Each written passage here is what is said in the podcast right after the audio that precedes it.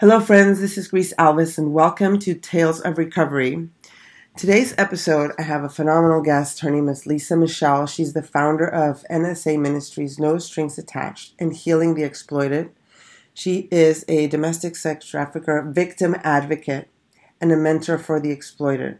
She's a speaker. She has an amazing story of recovery herself, and it's an honor to have her come on here and share her story and how her recovery process has now helped her bring out this amazing soul purpose for her life, helping others.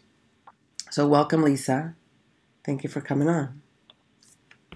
Hey, Grace. It's so awesome to be on here. Thank you so much for having me. It's such an honor. Well, I think it's the work that you're doing is so powerful, and it's really hard work, I think. Thank you. It is a blessing to be able to reach out to other women that are really hurting right now and to help them find their journey in healing.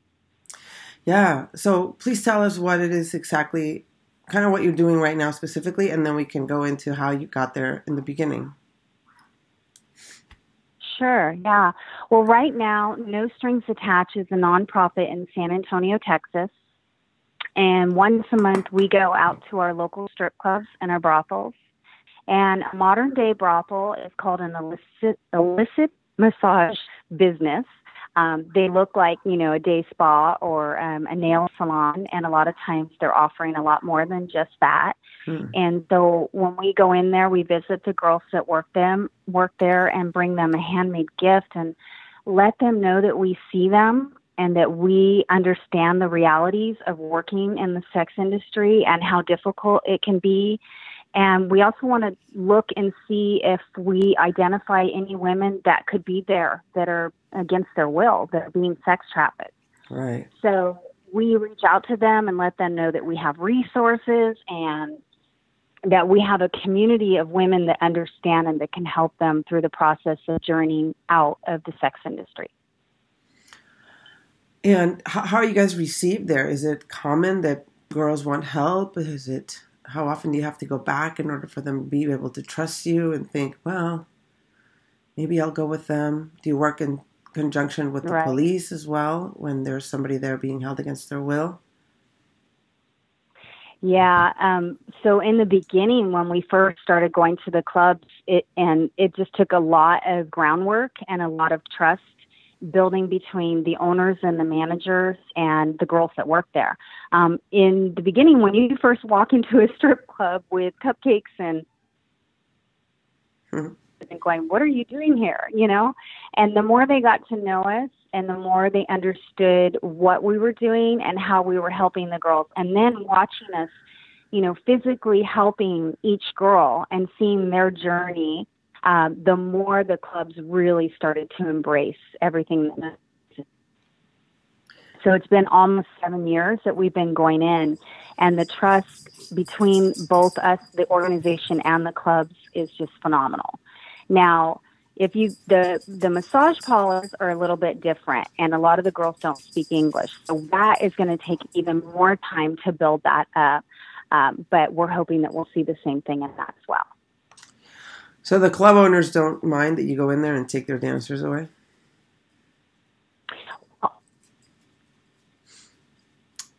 Your girls away and take them out of the industry. What ends up happening is, like this Saturday, we went out and we met a girl that has seen us come in for years but was scared to talk to us. And so every time she saw us come in, she was like, go somewhere else. But we had gifts with the house mom. And so she would come and get her gift, but after we left. And so this particular time, we walked right in, and her and I were face-to-face. She had nowhere to go.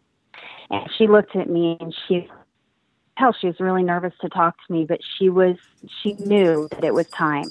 And she looked at me and said, tonight's my last night working here. Mm. And I went, okay. And I said, what's going on? She goes, well, I'm getting married in a few months, and my fiancé doesn't want me working here. My mom's been trying to encourage me to stop working here. And she goes, and I've read about what you guys do, and I think I need your help because I don't think I can do it on my own. And she's like, and it's no mistake, you just walked in right now, because at 1 o'clock tonight, that's it for me. I'm done. Mm-hmm. And she's like, but I know I can't do this on my own. I need an army of women to surround me and to love me and to help me through this. And it was such a divine appointment. And that is exactly why we set this nonprofit up. So that woman has already made that decision on her own.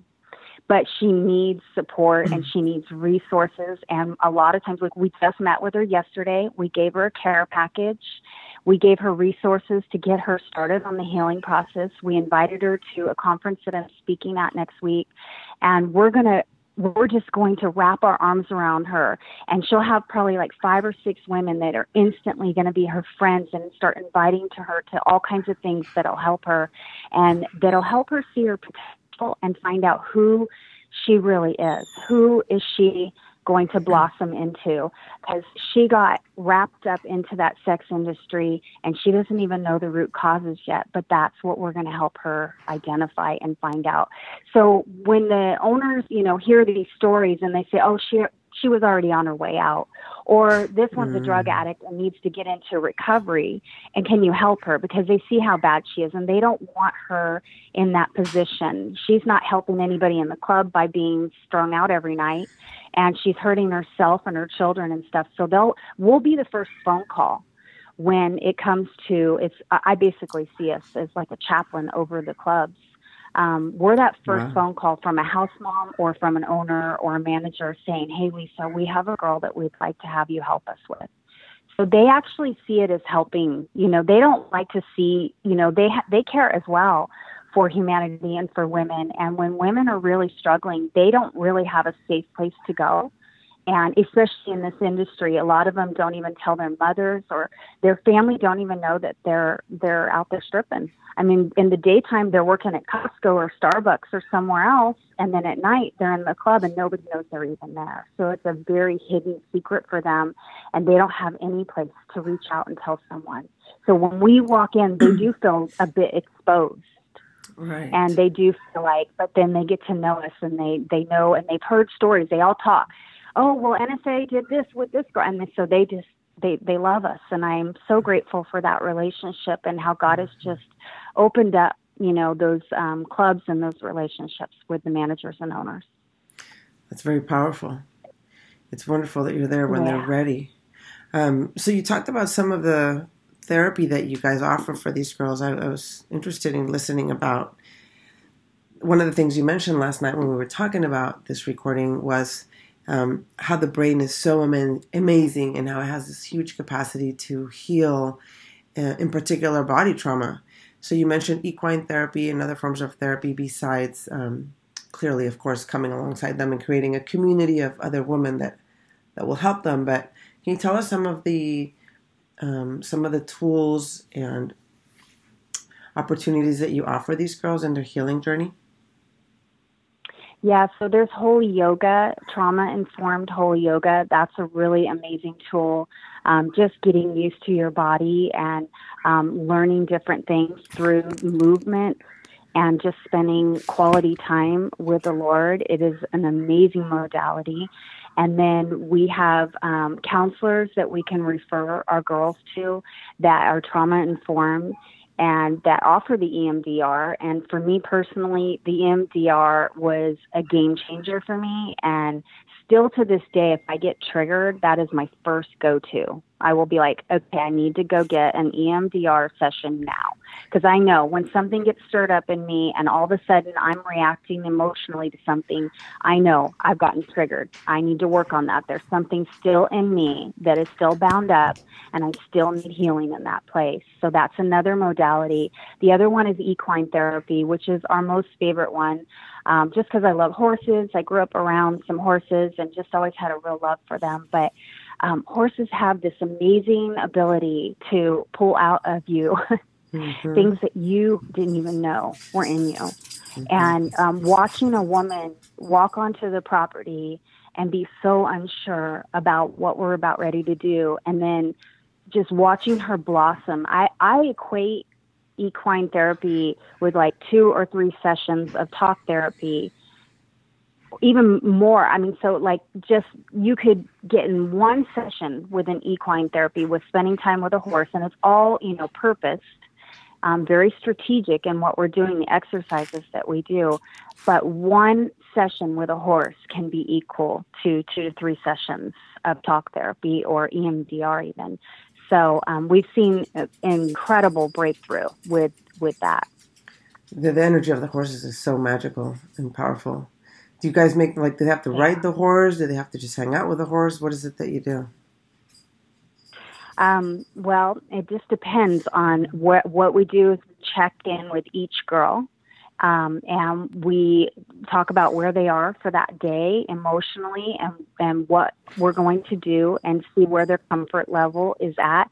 Sometimes it might be we have them just brushing the horses and grooming and talking to the horse and walking around the horse. It might be as simple as that. Okay. Other exercises could be painting the horse. We have non-toxic paint, and we paint on the horses, which can be very therapeutic with art and everything. And then just like one of the sessions is we have a little, you know, like PVC pipe, and we bring the horse and set the horse inside that PVC pipe, and it's like a little square. And we talk about where she's at and everything and where her biggest struggle is right now.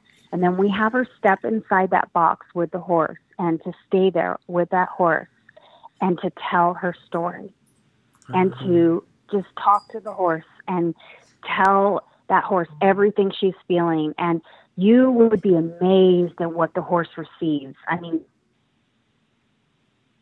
it starts reacting to her emotions, and we can tell what she's going through and what she's saying to that horse just by the horse's reaction. And we're not listening. We're standing back and letting her have her time. Wow. And so then when she's done, she has a release, and then it's the most amazing thing to watch the horse, because the horse, it will actually try and get rid of the emotions. It'll physically need to do something to get rid of all those toxic emotions that were in her. Wow. Yeah, it's a beautiful thing to watch. And then the relationship starts to build between that woman and that horse. Many of the women that come to equine therapy are actually scared of horses and have had I think we all have, as a child, had some sort of scary experience with a horse. So that's another area that we help with as well, making them comfortable around the horses. That's so awesome. It's like the horse has Reiki powers. Yeah. Right? So... yeah. So that I just wanted to say that EMDR therapy is eye movement, desensitization, and reprocessing therapy, right? So that's another integrative psychotherapy approach. And then the equine therapy and, of course, spending time with God and all these other amazing support groups. How did you create this program, or what led you to... you know, follow your intuition or be guided by the Spirit of God into creating this, this beautiful program? It wasn't something that was on my radar. I had never, ever imagined that I'd be where I am today, especially through the healing in my mind and in my body and my emotions, for sure. When I was a little girl, growing up for me was a very toxic, broken environment. My dad was a bartender. My mom was a waitress. They were barely getting along, financially, physically, everything. I mean, their marriage was a hot mess at the time. Sure. And my dad was an alcoholic, and every time he drank, he went into these major rages. And he would beat my mom on a regular basis. He would beat us kids. We witnessed violent acts against other people, against other animals. I mean, just horrific things happened in our home. And as a child, I didn't feel safe. And I lived in fear all the time. So it was really scary for me. And during this time, since my dad drank so much, I think he grew up in a culture like this, but he gave us alcohol from a very young age. So he would give me vodka and beer a lot. And he actually would give me alcohol before he would abuse me as well. So by the time I was 12 years old, I started drinking on my own because I was craving the alcohol, and already it was in my system. I was already addicted to it, hanging out in the streets of San Francisco and just, you know, living this misfit teenage life and not having any direction and wanting to escape my family life. I had a close family member that sexually abused me for over 10 years. And it was so continuous and started at such a young age that I didn't know it was wrong. So I became hypersexualized. And then this man was one of the most vile, disgusting, perverted men you've ever met in your life. He was a grandfather figure. He ran the local mortuary that was right across the street from our house. He was a funeral director, and he lived in an apartment on top of that funeral home. And my mom was going through a divorce with my dad and had no idea, but she would leave me for the weekend with him. And we thought he was a safe place, but every time I went for the weekend, I was drugged, and I was forced to sit in front of the TV and watch pornography for hours on end. And then he sexually exploited me through the use of pornography. And to this day, the things that happen inside that mortuary are straight up out of a horror film, and things that are just, you don't even want to ever even share the stories. They're so horrific. But what happened to me was I was 7 years old when it started, and it went to the age of 9. And those years of that complex trauma happening to my brain left me in a mentally unstable place. So I started turning to drugs and alcohol. And then I met my first boyfriend actually it was a strip in San Francisco that it was all strip clubs, but at the end of it were 2 heavy metal clubs. And we would sit in the alleyway and we would drink. We'd drink Thunderbird, and I was 17 at the time. And for whatever reason, the back door to that heavy metal club opened, and there was a guy that would come back and forth, and he offered us fake IDs. We came into the club, and we just started partying, hanging out with all these rockers. And next thing you know, I'm whisked off to across the country with the drummer of this huge 80s rock and roll band, and I'm living life on the road with Guns N' Roses and Poison and Tesla and Great White and Aerosmith, and just living this hardcore heavy metal lifestyle. Wow. And it was about 4 years that I was doing that.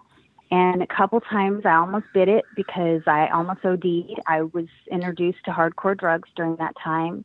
And my boyfriend said, "You need to get help." And I remember it was the first time I felt like somebody actually cared about me, because he said, "You've got to get into rehab or you're going to end up dead, Lisa. You have no control over these drugs." And he, for some reason, he could not stand drugs, but he was an alcoholic and he drank all the time. But drugs for him were like the end. You know, he did not want anything to do with drugs. And he told me that when I first met him, "If you bring drugs into my house, you're out of here." He's obviously had some bad experiences. So I ended up being a drug addict. So I moved back to California with the intent to get into recovery. I did. I started waitressing in the diner. I got into AA, and it was amazing. It was exactly what I needed. My mom even started going with me and trying to support my sobriety. And then I went to school to become a makeup artist, and that only took a few months. It took about 3 months to get that license. And on my first day of work as a makeup artist, I was asked to go into the underground club scene. And by now you're about 21 years old, right? Yeah. Okay. And so, yeah, I was about right around that age. And so I walked into this club that night. The owner introduced himself to me, sent me a bottle of Dom Perignon, and that was it for me. He was a huge socialite, introduced me to all these celebrities, and I was just drawn into that whole lifestyle. So unfortunately, my sobriety was short-lived, and for almost 8 years, I lived that lifestyle. And it was really just like 4 nights a week while trying to hold down my job, partying. But what happened was, towards the end of it, I really got strung out, and I just started to question my lifestyle. I started to feel really empty inside. I felt hopeless. And I felt like I had no future. I just felt like, gosh, what am I doing with my life? I'm 28 years old. And my life has just not amounted to anything. And is this what all I have is drugs and alcohol and men and sex? Like, this is it? And so I started to question things. And while I'm having this stirring inside of me, you know, and questioning things, a simple church invite was what changed the destiny of my life. And I was working in a salon, and this guy invited me to church, and I just thought, there's no way. I ended up there that Sunday for all the wrong reasons, and that story's hilarious. I think I told it to you last night. And it's a lot of cute guys at the church. God got me to go to church. Yeah. So I showed up. I kept showing up every single Sunday for all the wrong reasons because I was going there looking for men. I just went from looking in the clubs to looking at the church. And I dated half the guys in that church, and I really was going for the wrong reasons. I had terrible motives. But what happened was I started to hear this message about a father's love that I had never experienced here on this earth. Mm. About a daddy that I had never gotten as a little girl that I craved so badly. All I wanted was my dad to be my dad, and he couldn't because he was so stuck in his addiction. And he is to this day. And it's so heartbreaking because I never got that dad that I really craved as a little girl. So I went and looked for it in every single place I could find an open door. Yeah. And I couldn't find it. But the more I heard that I had a daddy in heaven and that I was a daughter of the King, the more I was drawn in, the more I said, I want to be a part of that. And so I gave my life to the Lord. I got baptized in that church. And I did a full 180 and just completely stopped going to the clubs. And God totally transformed me. And all the drugs, the alcohol, everything just gone out of my life. It was just like cold turkey. Even my smoking, I smoked cigarettes, and I was a heavy smoker. And that took a couple times for me for some reason. But by the fourth time, that was it for me. I was like, I'm done. Cold turkey, this is it. And that was my last vice. And I was like, okay, Lord. So I was sold out for him. And then I met my husband shortly after that at that same church. And we got married. We moved to Arizona. And what happened during this time was I heard this woman speaking publicly about being sexually abused. And as she was telling her story, I literally sat there shaking. My entire body was having a physical reaction. My hands started sweating. I couldn't speak. I started to get really angry at her because she was saying words out loud I never heard anybody say. She was describing her sexual abuse in detail. And I quickly realized that she was articulating what I had been through as a little girl, but I'd never given voice to. And I'd never heard anybody speak out loud. So for me, it was a defining moment in my life. I sat there just going, what do I do with this? What's happening to me right now? And so at the end of her story, she said, if you haven't shared your story, if you've been sexually abused or exploited, go tell someone right now. Find a safe person and go tell them. So I picked up the phone that day. I called my older sister, and I just started blurting out everything, because what happened to me was when I heard her story, the floodgates opened. Memories started coming back. I was 28 years old. It was the first time I was self-identifying. And my sister was just beside herself, and she said, I can't believe you're saying these things out loud. I've always known that something had happened, but we've never talked about it. So it was the day I found my voice, and it was the day of freedom and the day of heartbreak at the same time. So I'm on my journey of healing, and this gaping wound had been opened up inside of me. I didn't know what to do with it. Nobody around me knew what to do with it, but I started manifesting and started having really big problems because now the memories are sitting there, and I don't know what to do with them. So I get into psychotherapy, and he diagnosed me bipolar. He puts me on lithium, and I was in psychiatric care for 9 years, and I went through EMDR, and, you know, my sobriety may have come a lot easier that second time around, but fighting for my sanity did not.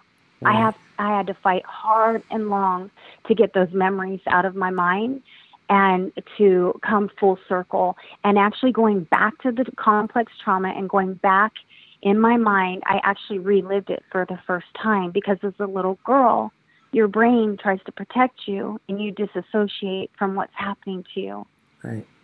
So for the first time when I had to speak the words aloud and I had to go back to what I was feeling, smelling, all these things, you actually go through it for the first time and your brain goes through the healing process. So I was amazed at how I was transformed. For me to be able to go out and share my story today is truly a miracle. And if you knew me back then and you saw where I am today, you would say, wow, that's God, because that's what my family says. They're like, what? You're speaking where? What? You're doing what? Because there's no way God's using you. And it's true. I admit it. I mean, I have no problem with that. I was a broken woman.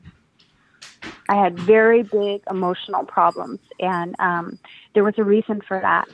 So if anybody's stuck in that emotional chaos, and in that complex trauma, there is help out there. So that's what gives me the want to and gives me the desire to go out. And when I meet woman after woman after woman, and we've met many men too, every time we go out on outreach, and we see them start their healing journey, and I know their potential, and I know that God can take them from the pit to the palace, I'm in. I'm like, I'm in, and I'm on fire for it. And it's been almost 9 years altogether that I've been in full-time ministry, and I feel like I'm more on fire today than I am when I first started.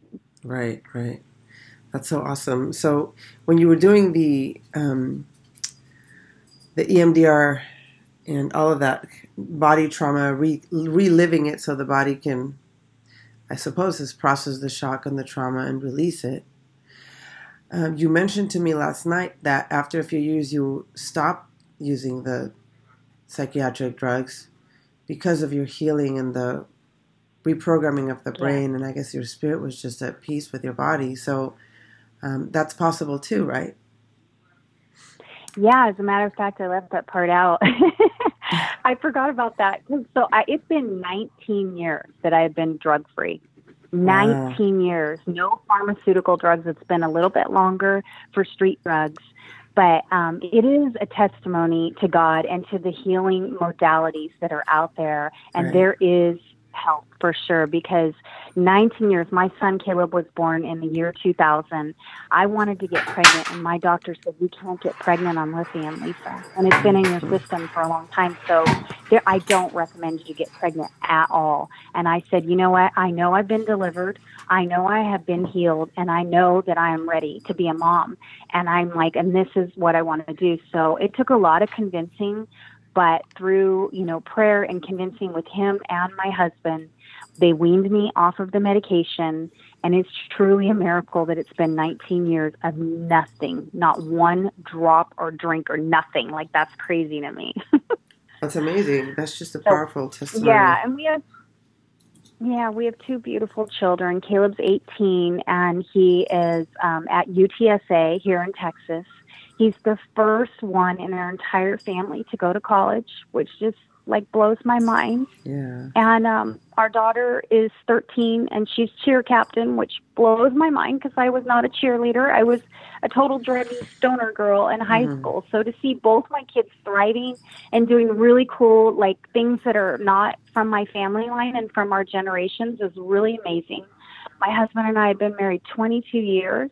Which is another testimony, because marriage is hard, especially marrying a woman who was so broken and that really needed healing. So my husband had to go through a lot in the beginning, and he really stuck through it no matter what. He was there for me, and that's a huge testimony in itself as well.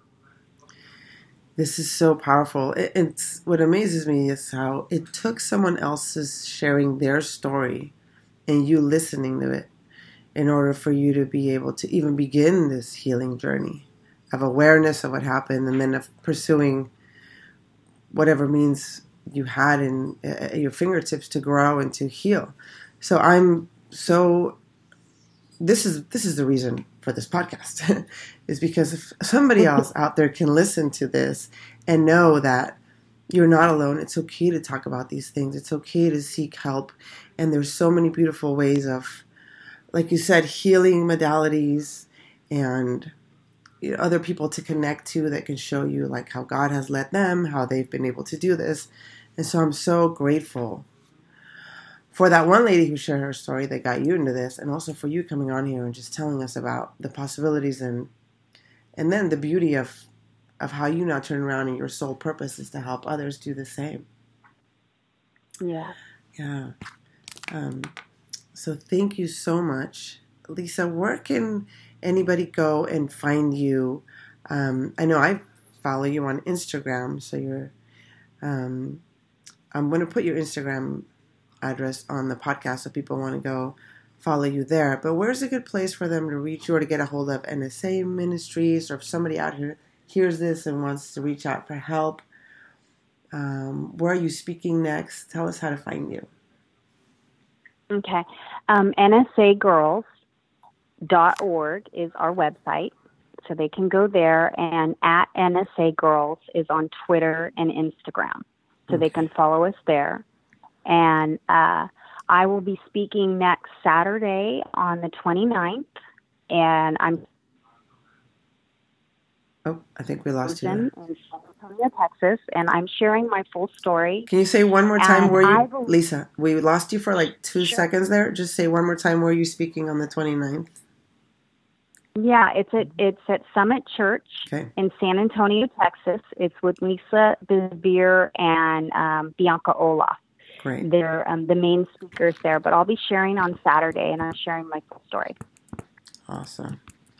Well, thank you so much for coming on here and telling us your story and the revolutionary work that you're doing for all women that are in pain and struggling and have gone through what you've been through.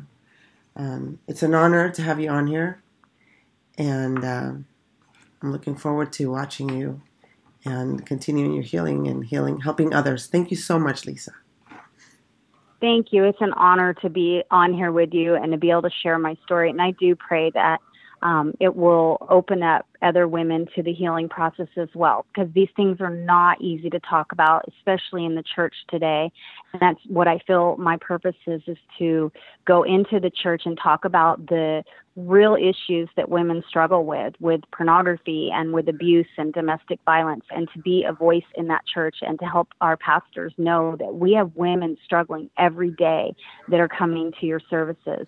And we want to have safe places inside the church specifically for those women. So I'm thankful to be on here, and such an honor. Thank you so much.